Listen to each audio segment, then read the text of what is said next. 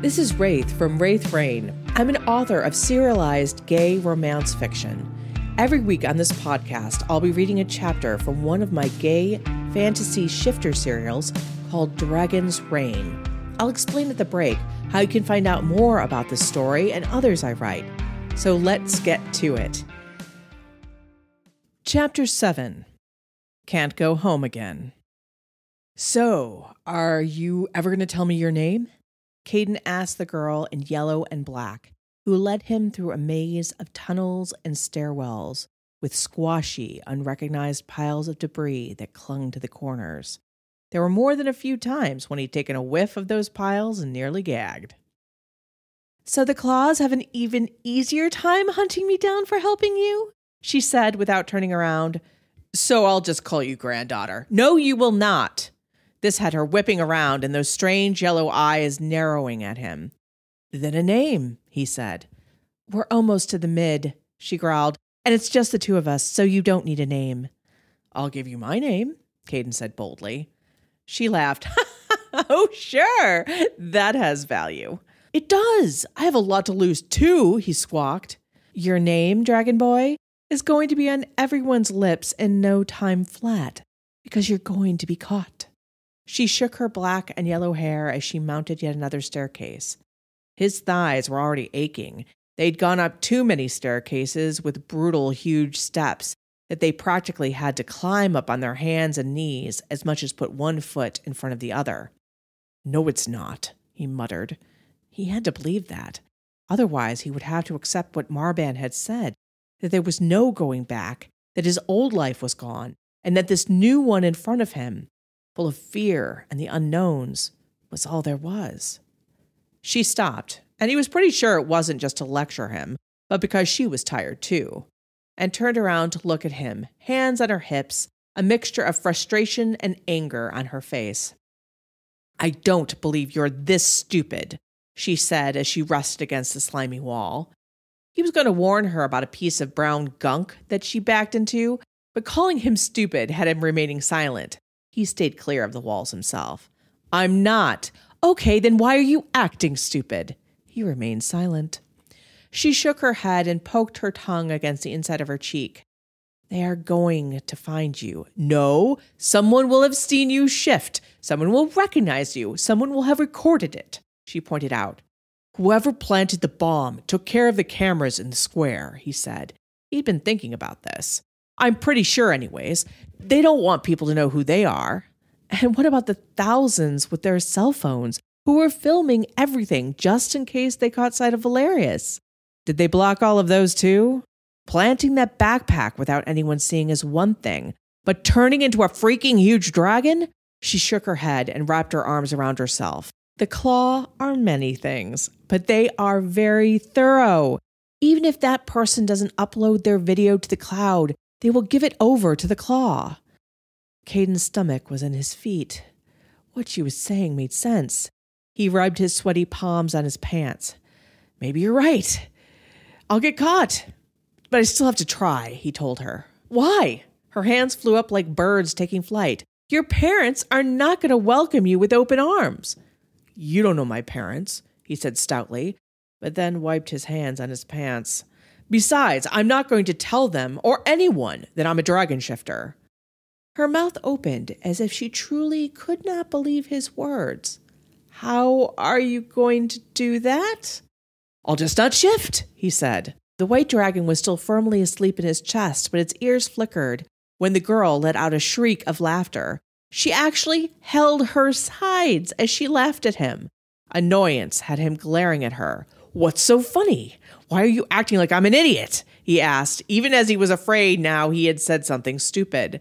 She waved at him for a moment as the chuckles finally slowed, then stopped. He was happy to see that she leaned against that brown gunk again.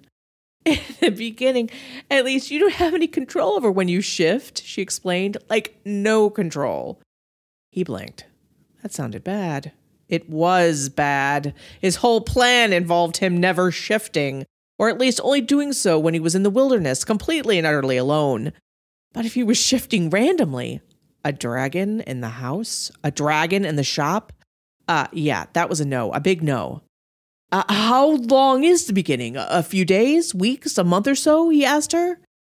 Maybe he could go hiking for a time, get things under control, and then return to the city. One of the things that Valerius had ensured was that there were plenty of wild, empty spaces to get lost in, with city centers heavily built up around them. Her eyebrows rose up with each word he said. Um, how about years, decades, centuries? And I'm betting for a dragon shifter that centuries or millennia are more likely. Those words so chilled him that he couldn't speak at first. Her expression went from mocking to concerned. She ran a nervous hand through her hair and ducked her head. For a moment, he saw the girl she had been before she became a swarm shifter. Look, I, I could be wrong. I, I only know how it was for me and other, you know, lower shifters, she said. We should keep moving. There's a lot of stairs to climb. They climbed in silence. His mind was like a snake eating its own tail. He'd learned nothing other than to have his panic build. There must be a way, he said as they paused at another landing. He felt a change in the light and guessed they were getting near the mid. While he was hungry for daylight after the grim tunnels and stairs, getting to the mid would mean losing the girl's company. And though she was prickly, she was the only shifter he knew. A way to control it. Does your spirit talk to you? She gave him a strange look, but then tapped her chin. Sometimes I think it does. It reacts mostly to my emotions, enhancing them. Like when I'm angry, it's like a buzz in my mind making me really angry. And when you're happy too? Same thing? He asked hopefully. She considered this and then nodded. Sure, it's like sharing a joke with someone. They laugh, so you laugh harder. She then gave him a curious stare and asked, Does your your spirit talk to you? I can see them, he said, and when she gave him an even more quizzical look, he explained, I, I mean, not really see them, but I can see them in my head. Right now, the spirit is curled up and asleep in my chest. They're exhausted. Oh, she seemed perplexed by this. I could hear Valerius talking to his spirit when we were fighting, he confessed to her. He had held this information back before, but now he felt like there was no harm in telling it. His spirit's name is Raziel. His spirit has a name? Her big yellow eyes were huge. More than that, it argues with them. They were arguing, Caden revealed. What were they arguing about? Her voice held genuine curiosity. No longer was there any sneering in it. Me, whether to attack me or not. Valerius didn't want to. Raziel did. He shrugged and gave an uncertain smile. And Raziel convinced Valerius to go after you? She was very still, clearly enraptured with this idea. No, Raziel was in charge. Valerius was shouting at him to stop, but it wouldn't, he explained. She started shaking her head and crossed her arms over his chest. This is really huge. You know that, right?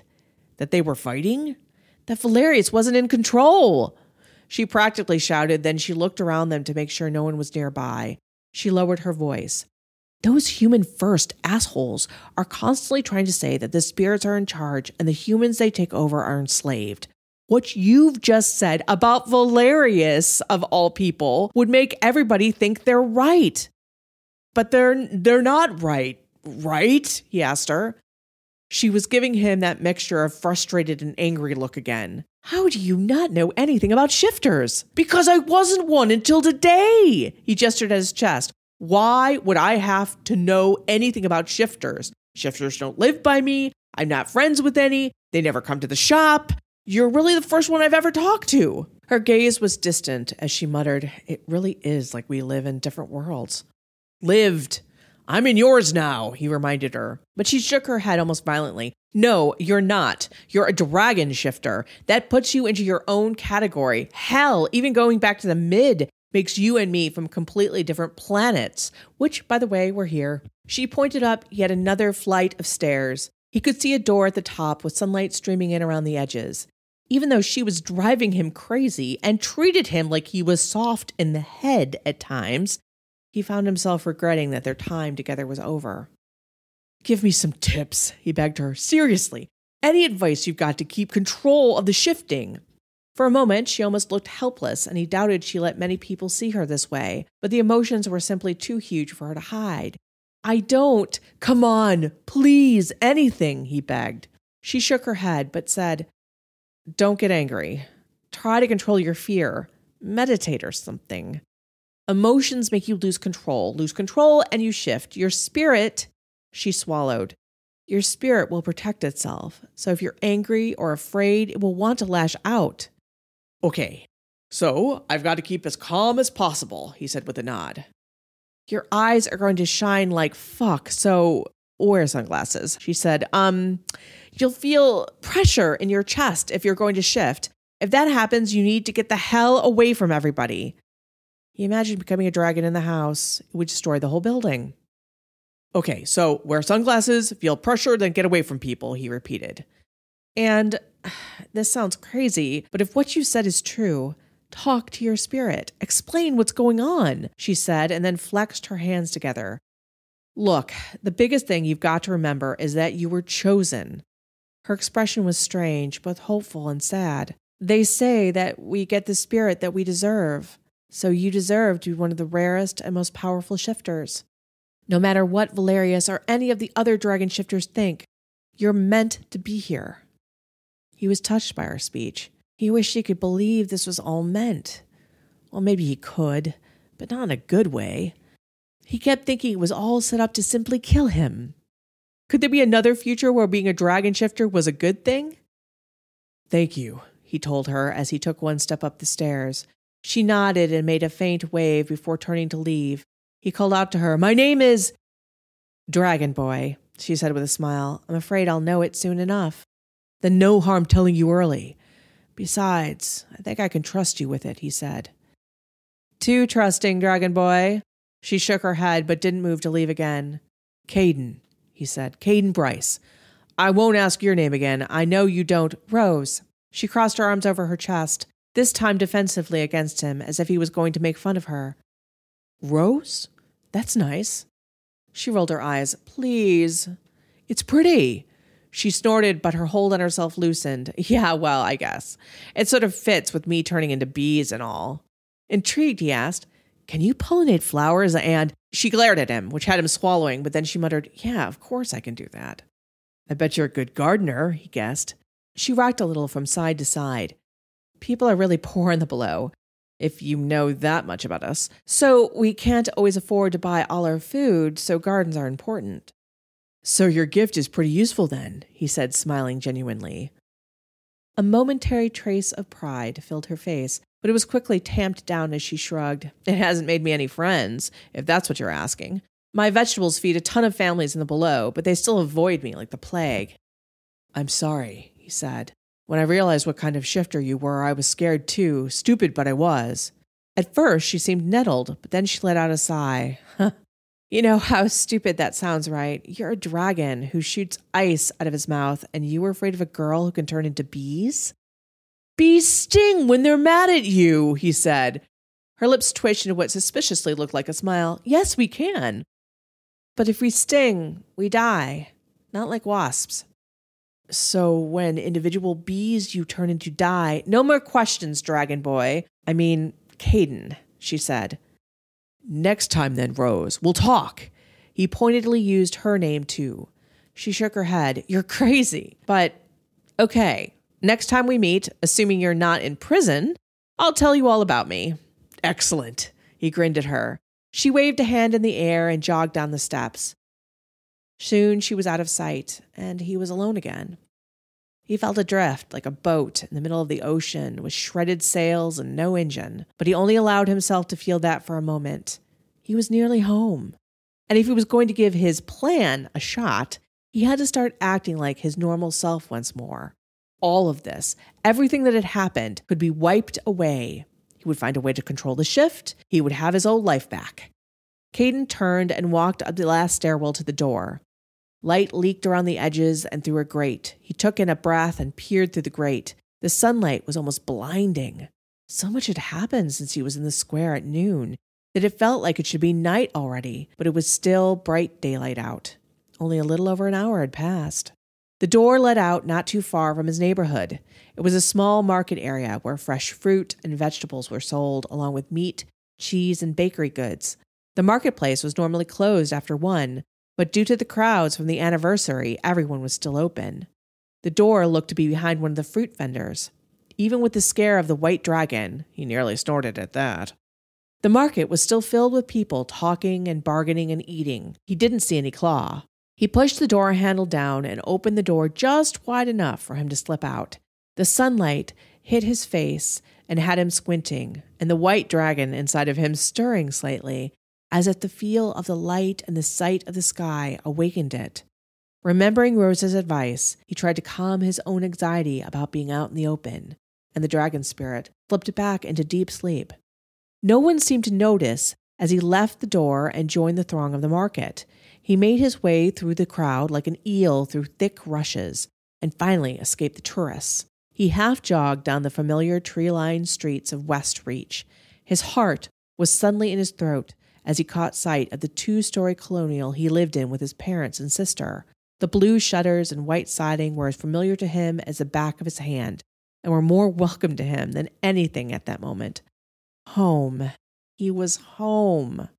He practically jumped up the steps to the front door. The front door itself was open, but the screen door was closed, and it let out a protesting squeak as he wrenched it open.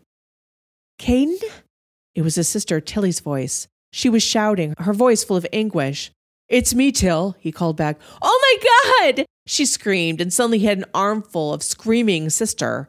Her arms were around his neck. He felt hot tears against the side of his throat. She was gripping him as if afraid he would disappear like smoke if she didn't. He held her back just as tightly. It's okay. It's okay, he kept telling her. And at that moment, it felt that way. I hope you are enjoying Dragon's Reign so far. If you enjoy the fantasy aspect of Dragon's Reign, you might enjoy my high fantasy serial, The Elven King's Blade. The fantasy spans between our modern human world and a magical one where elves and other immortal beings are real.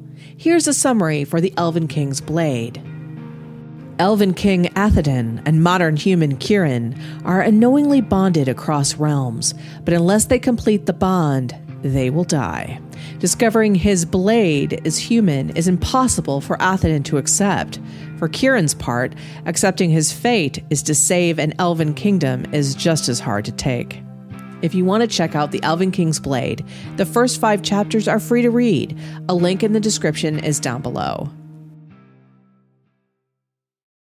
When you called, and then you weren't there, and then the bomb and the dragon, oh God, Caden, I thought you died, she sobbed. And so had he. At that moment, their mother was in the doorway behind her. She was clutching a dish towel. Her expression was wrenched, but then it smoothed out, even though he could tell she'd been worried too. Caden, you gave your sister and me a fright. We were thinking, well, it doesn't matter.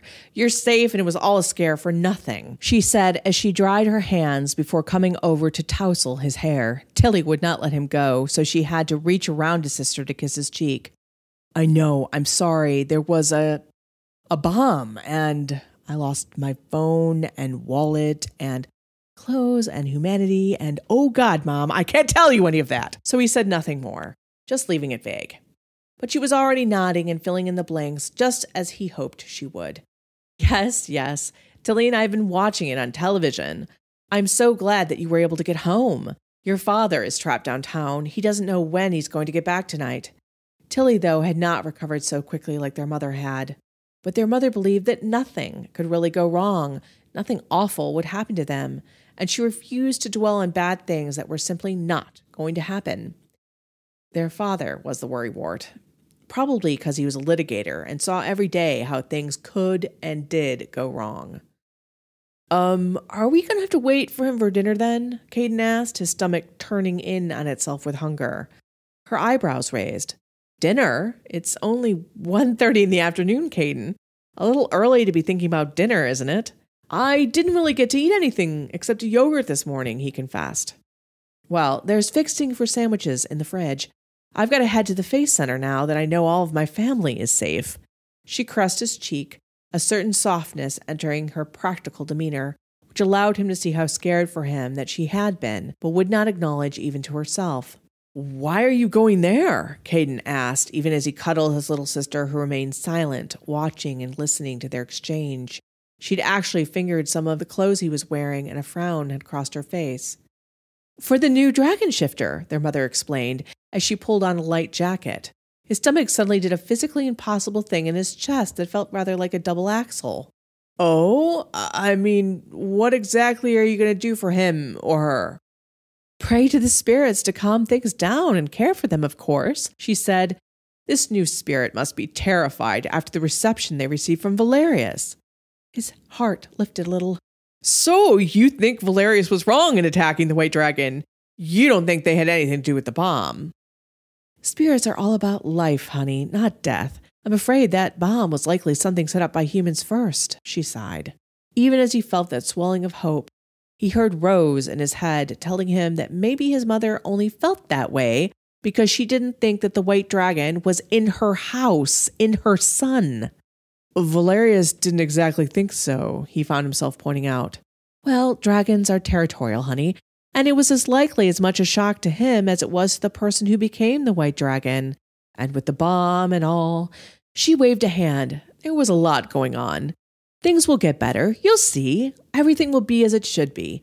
The spirits will provide. Make sure you stir the stew every once in a while, or we'll have blackened stew for dinner, as I assume you're staying here and not going back to work. He was not going anywhere near the square, though he would have to contact Wally and Landry to let them know he was all right. No, I- I'm here. Don't think that the square is going to be open much more today, he said.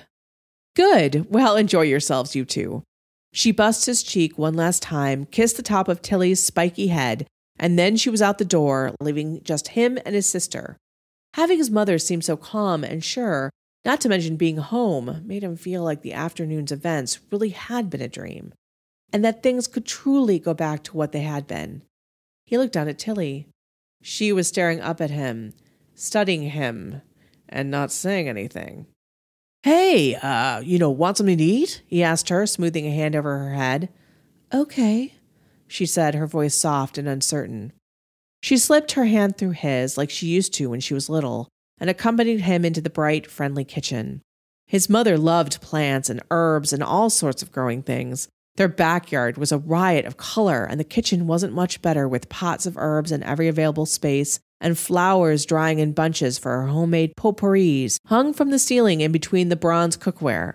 Lamb stew was bubbling on low on the stove. He stirred it as their mother requested before heading over to the refrigerator to get sandwich fixings out. Tilly had let go of his hand reluctantly, but then seated herself at the kitchen island, her barefoot feet swinging back and forth almost nervously. She has no idea that anything is actually wrong, he thought. She's probably too strung out after that phone call we had. That's all that's wrong. Ham or turkey for your sandwich, or should we go crazy and have both? He asked with his head stuck in the refrigerator. Mom made those pretzel rolls you like, and why are you wearing those clothes? They aren't yours. Tilly interrupted him as if he'd said nothing at all. He swallowed, grabbing both kinds of lunch meat mayo, mustard, Swiss cheese, and tomato slices before emerging from the refrigerator. He didn't look at her as he answered, In all the chaos, my clothes got messed up, so I had to put on these. Why aren't you wearing ones from the shop? She persisted. Wally would have given you stuff from the shop to wear, not not rags like those. Hey, these are not rags. They're recycled and they're fine, thanks. He cut open a pretzel roll and proceeded to smear mustard and mayo on it before piling it with both ham and turkey, some cheese and tomato. He was tempted to just devour the whole sandwich and make his sister another one. He was so freaking hungry. The white dragon was shifting in his chest, hungry too. But he resisted the urge and put that sandwich before her. He was even more hungry when he saw that she didn't touch it. He quickly turned back to the counter to make another one. You saw the bomber, Caden, she said with surprising clarity and adult determination. She emphasized each word by rapping her knuckles on the island's wooden top. You were going after the bomb. People are saying that it was a young guy who jumped off of the drop, that he was trying to save everybody from Tilly. I did not. You saw the bomb. Her voice was steady. Her eyes, though, were filled with tears. I saw it in your face. You thought you were going to die. He met her gaze and swallowed. Till. You were the one, she whispered. You were the one that took the bomb to the drop. You jumped. Mom wouldn't believe me because she didn't want to believe you were gone, except You aren't gone. I know it was you. His hands moved to the edge of the countertop. His fingernails dug into the wood. And you think what? That I. Out of the corner of his eye, he caught sight of the television that was mounted in the wall by the sink. His mother had had it on low, but she'd clearly been watching the news, worried about him after Tilly's words. They were showing the front of Wally's shop. The Dragon King and a phalanx of Claw were walking into the place. The reporter was saying something breathlessly that he couldn't hear and didn't need to. He's already found me, Caden thought. Rose, you were right. I was stupid. There is no going home again. Everything is different. His sister saw where he was looking, and she asked, Are you the white dragon shifter, Caden? I hope you enjoyed this week's chapter. If you want to read ahead in Dragon's Reign or read the many other stories hosted there, you can purchase a membership to get access to wraithrain.com. Or you can continue to listen along here for free. If you'd like to learn more about wraithrain.com and me, there's a link in the description down below.